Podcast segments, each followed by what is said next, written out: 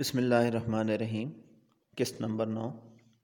حضرت ابراہیم علیہ السلام کا چوتھا سفر قرآن پاک سے ملتا ہے۔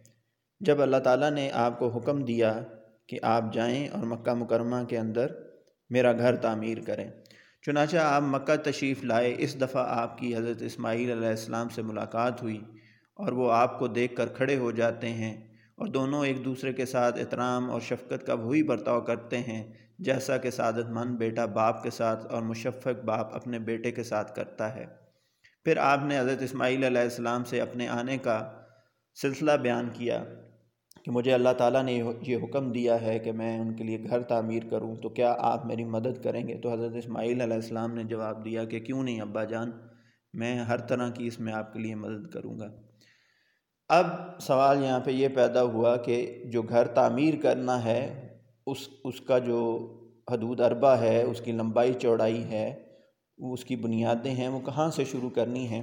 کیونکہ بنیادیں تو پہلے سے موجود تھیں، حضرت آدم علیہ السلام کی جو تعمیر تھی وہ موجود تھی، لیکن اب وہ اس ٹیلے اور مٹی کے اندر دب چکی تھی۔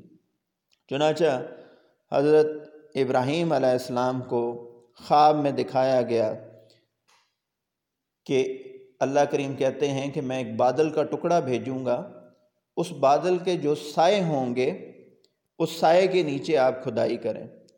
چنانچہ یعنی اس دور میں اللہ تعالیٰ نے ڈیمارکیشن کرنے کا ایک زبردست طریقہ بنا دیا جبکہ اس وقت کوئی سائنس اور ٹیکنالوجی موجود نہیں تھی۔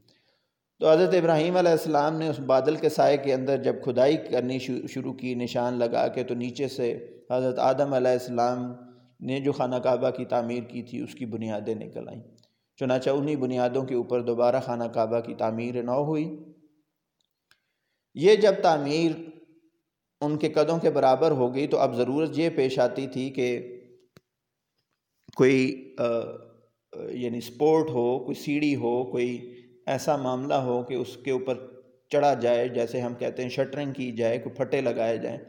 لیکن یہ عرب کا علاقہ اس وقت بالکل یہ سبزے اور درخت سے تو بالکل ماورا تھا، اس کے اندر تو کوئی ایسا سبزہ یا درخت نام کی کوئی چیز نہیں تھی جسے کاٹا جائے۔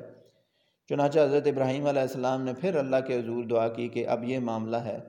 تو اللہ تعالیٰ نے فرمایا کہ ابراہیم پریشان نہ ہوں۔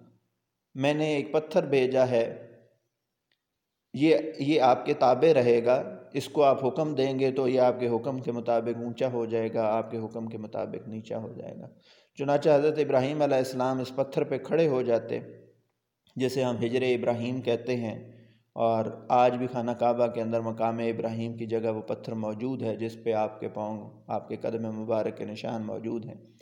چنانچہ حضرت ابراہیم علیہ السلام اس پتھر کو حکم دیتے، اوپر ہونے کا، نیچے ہونے کا، حضرت اسماعیل علیہ السلام آپ کو پتھر اور گارہ دیتے جاتے اور یوں بیسیکلی خانہ کعبہ کی تعمیر ہوئی۔ اس تعمیر کے بارے میں یہ بھی کہا جاتا ہے کہ اس تعمیر میں صرف دیواریں موجود تھیں، اس تعمیر کے اندر چھت شامل نہیں تھا۔ چنانچہ جب حضرت ابراہیم علیہ السلام اور حضرت اسماعیل علیہ السلام اللہ تعالیٰ کا گھر تعمیر کر رہے تھے تو اس تعمیر کے دوران کچھ یوں دعائیں کر رہے تھے۔ ربنا وجعلنا مسلمين لك ومن ذريتنا أمة مسلمة لك وأرنا مناسكنا وأرنا مناسكنا وتب علينا إنك أنت التواب الرحيم ربنا وبعث فيهم رسولا منهم يتلو عليهم آياتك ويعلمهم الكتاب والحكمة ويزكيهم إنك أنت العزيز الحكيم